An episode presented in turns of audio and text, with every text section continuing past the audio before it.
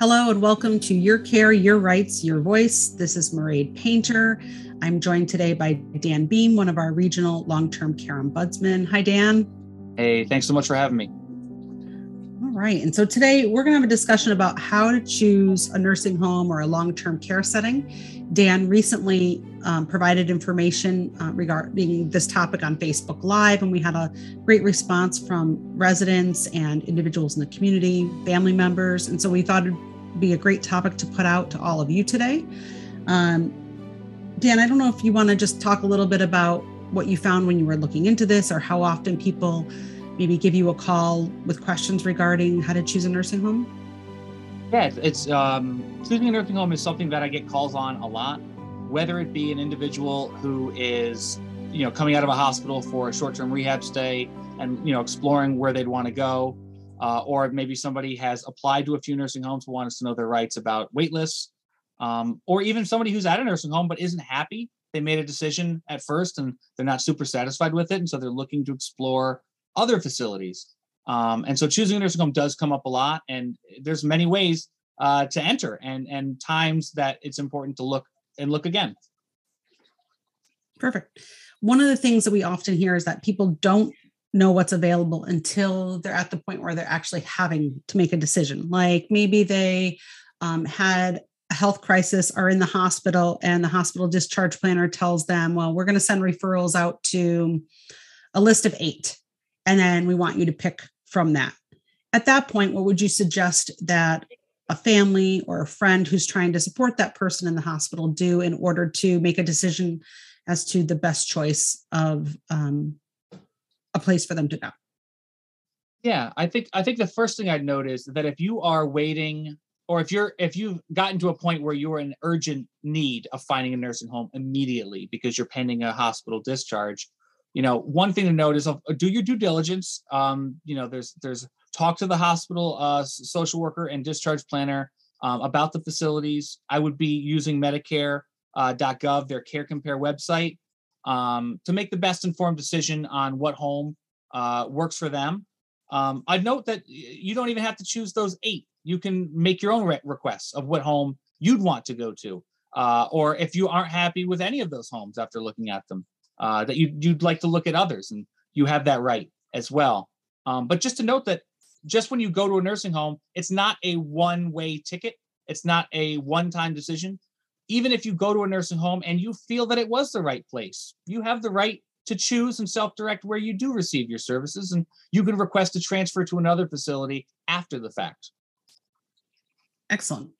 And one of the things we often tell people is I know you mentioned the Nursing Home Compare, which is based off of the surveys done by the Department of Public Health in each state.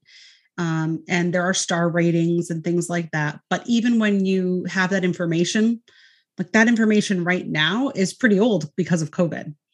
And there's been a lot of changes in our in all the long-term care communities as well as with um, facility teams right? So depending on what type of long-term care facility it is there's different types of teams there and we've seen a lot of transitions in the teams. So that's a good starting point but also having people go in and actually see now that there's good access, right? Visitation is open. We would expect that if someone's being asked to um, accept a long-term care placement or even a short-term care placement for rehab, that they'd have the opportunity to send someone to go um, do a walkthrough and see the facility, see the room they're going to go to. What are some things that you might suggest that they um, look for when they're making those visits? Absolutely. And if you have the opportunity, and that's why I think it's important not to always wait until it's an urgent decision. Um, plan ahead and and do just that. Once you find a couple homes that you think you might be interested in going to, view them, go them, visit, schedule a tour with the uh, admissions department or administrator, uh, so you have times to get the front end what their opinions are. Um, but also that gives you a chance to see at the ground level, you know, how genuinely staff uh, are interacting with residents and what the experiences of residents and families are on the day to day with the home so things that you want to look for you know just like if you were to uh, do, visit anywhere else you want to use all your senses sight sounds smells um, you know when you walk through the homes and you look at other residents do they look like they're well kept do they look like their rooms are inviting, like a home-like environment. You have the right to a home-like environment. You want to make sure that the facility is reflecting those rights of the residents to to have that uh, favorite cuckoo clock hanging on the wall or, or pictures of their children up. Um, talk to the other residents. You want to ask them what are your experiences here? Do they offer the recreation programs that you're interested in? How's your visit? How's the visitation? Are they uh, very accommodating? Or do they let you do your visits uh, as you need when you need? Um, you, you know, you can ask the administration as well. You can ask them if they had some issues at their most recent survey. That's when you can ask the administrator what are they doing to address those issues. You know, you might have wanted to choose a home, but you had some concerns about it, um, and that might help you to rectify or feel more comfortable in your final decision. And finally, smell. You know, does it smell like a home? You know, sometimes some lower quality nursing homes uh, have some unpleasant scents that come with them. And, and so to make sure that if you're going to be spending a large amount of time there with a family or yourself, uh, that this is an environment that you feel comfortable in.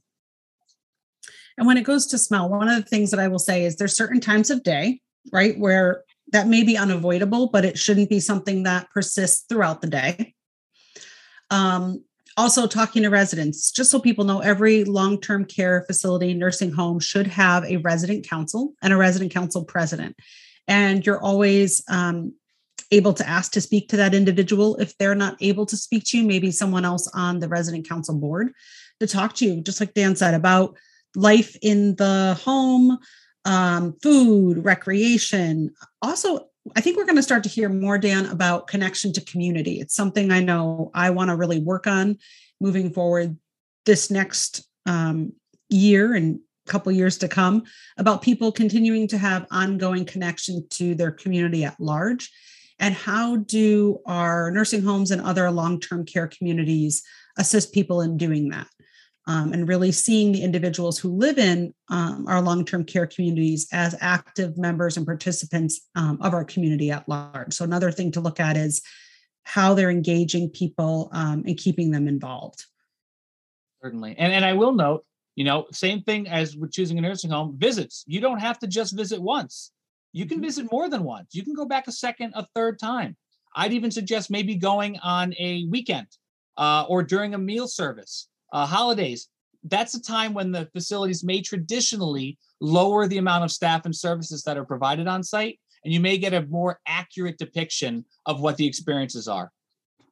I love that. And also, um, not always going with a lot of notice or announced. You can stop in and ask for a tour, let them know that you're looking at um, homes in the area and just getting an idea.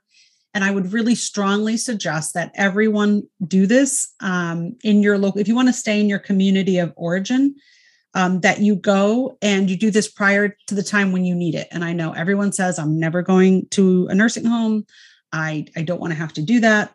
However, sometimes that's out of your control and having the ability to do a tour yourself and to make some of those assessments um, on a first hand basis is really important. So even though it may be something people don't want to think about um, don't want to move towards having just the research done i think is really important.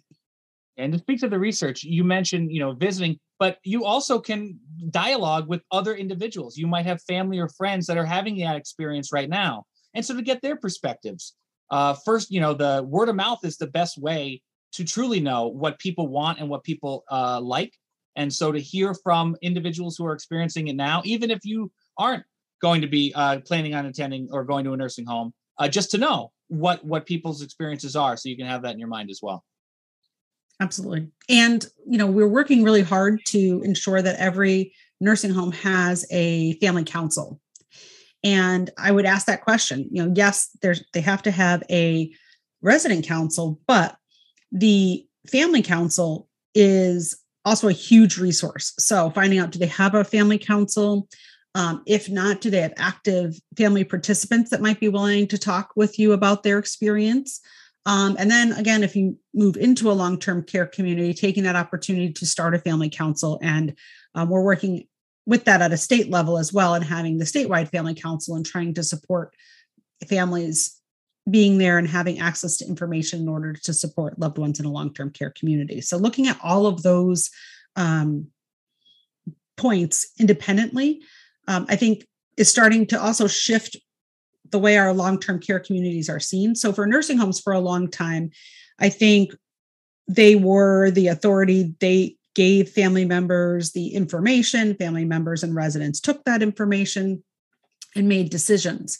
We've really been encouraging people to see themselves as consumers, right? And that they have a lot of options. And how do they make sure that um, a nursing home is providing for them the highest level level of service as a as a customer right and if you're a customer you want good customer service it's not just about taking what they're able to give it's about sort of driving up that expectation of quality of life quality of care and looking for high quality service uh, absolutely and i think you've touched on something which is you know the collaborative of a family council or a statewide family council or just talking to people who are having this shared experience as you may um, because a solution at one facility might not be incorporated in another. And so to know that a particular facility, if you have a problem at yours, or you have a concern that your your home, your prospective home might not provide something, and you find that another home is providing it and is putting an intervention in place that really talks to you, that really works for you and your family,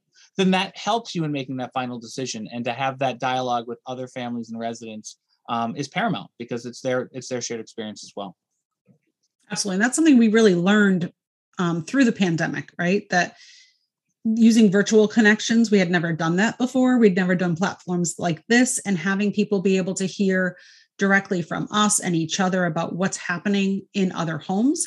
That many things are policies and not regulations, that a policy is different than sort of the law, the rule. Um, and how that can change someone's experience in a nursing home or any long-term care community I think is important to understand and to say no that that that doesn't work. These are our best practices. This is something that's happening somewhere else that we'd like to see incorporated into this home and having that level of accountability and transparency. I think um, has been incredibly important. And it gets better outcomes, better outcomes for uh, the residents that live there. And when you know better, you do better. I've heard you say it, and it, and I, it speaks to me as well in situations like this because a best practice at one home can be a best practice at another, and it's through that shared experience. And knowing how to read the surveys. I know we talked a little bit about the surveys at the beginning of this, and that every nursing home is surveyed. They say annually, but it's every eight within 18 months.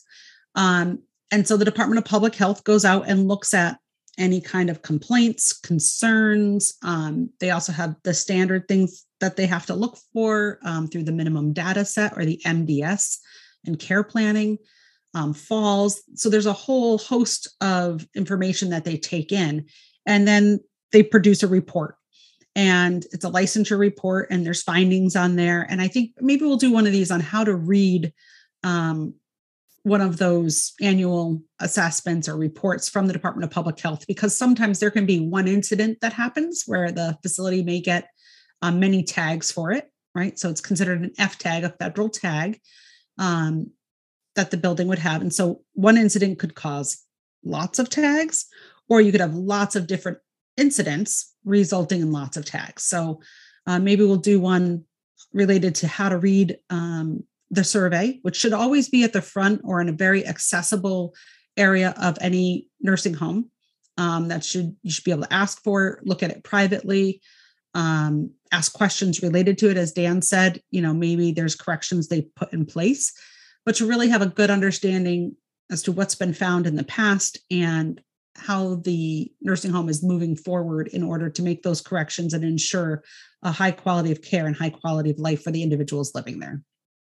And, and, and you touched on the surveys. I think it's important to note. So two things when you're on site at that nursing home, two things that you can look for, and, and that'll give you a good picture of what's going on in the home generally. One, that survey, they are required to have that most recent survey posted. You can ask the administrator what they're doing to resolve that, but also the staffing numbers. Uh, mm. Nursing facilities are required to post their daily staffing each day um, throughout the day of who's working. And I think it's important to note that 90% of the daily care that a person gets isn't from skilled uh, nursing staff like uh, uh RNs or LPNs. It's actually from the, the nursing assistants, the CNAs. And so facilities with higher uh, CNA staffing numbers are generally, uh, it leads to believe they're going to be providing more individualized care for residents. So that's something to look at, something to ask residents about. Do you feel that, ask the staff, do you feel like there's enough help to make sure that residents are getting the individualized care they need? So that's something you can look at there. And also to note with the nursing uh, hours, RNs and LPNs, the higher your LPN and RN hours are on that daily staffing sheet, again, also usually posted at the front uh, by the main reception desk, or you can request it. Um, that's going to speak to how well a facility may be able to handle, uh, handle acute medical conditions that your uh, loved one may be experiencing. And so, another thing to look for when you're on site at the home. Thank you. And and to that point, Dan, it is required that nursing homes. It's actually that is a regulation that they post um, the staffing numbers at the front of the building or an accessible area for both residents and family members that they can produce that and that it's updated per shift if there's call outs or changes to the staffing pattern. Um, another point in that we we're hearing a lot about right now in in making decisions about where to live and where to receive services um, short term or long term related to pool. So for individuals out there that don't know what pool is pool are staff that come in and support or supplement the traditional staff that's in a nursing home or a long-term care setting. And because we we are in a staffing crisis right now we are seeing more facilities using um, pool staff where that had gone way down um, pre-covid. We had buildings that used little to no pool staff.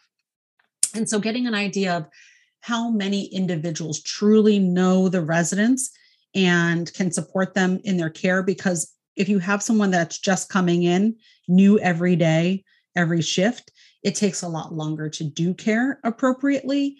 Um, there are there's a lot of impact to the ability for residents to have their individualized needs met.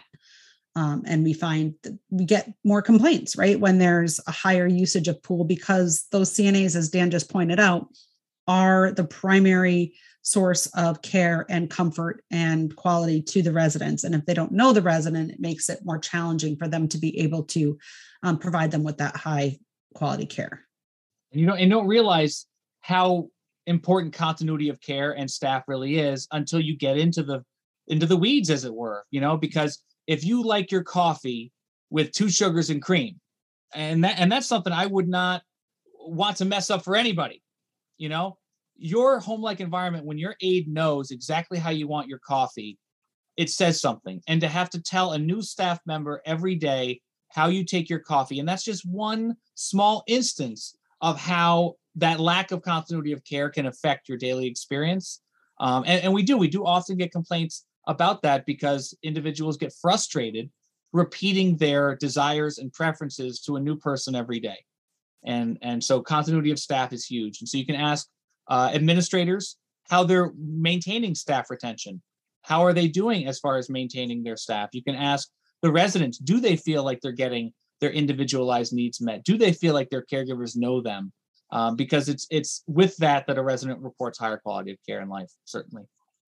I agree. And you know yes you, you brought up a good point. Um, there's two areas where i think it's critical right? So nursing you know you have the cnas making sure that the cnas know the residents and the direct the charge nurse on a unit.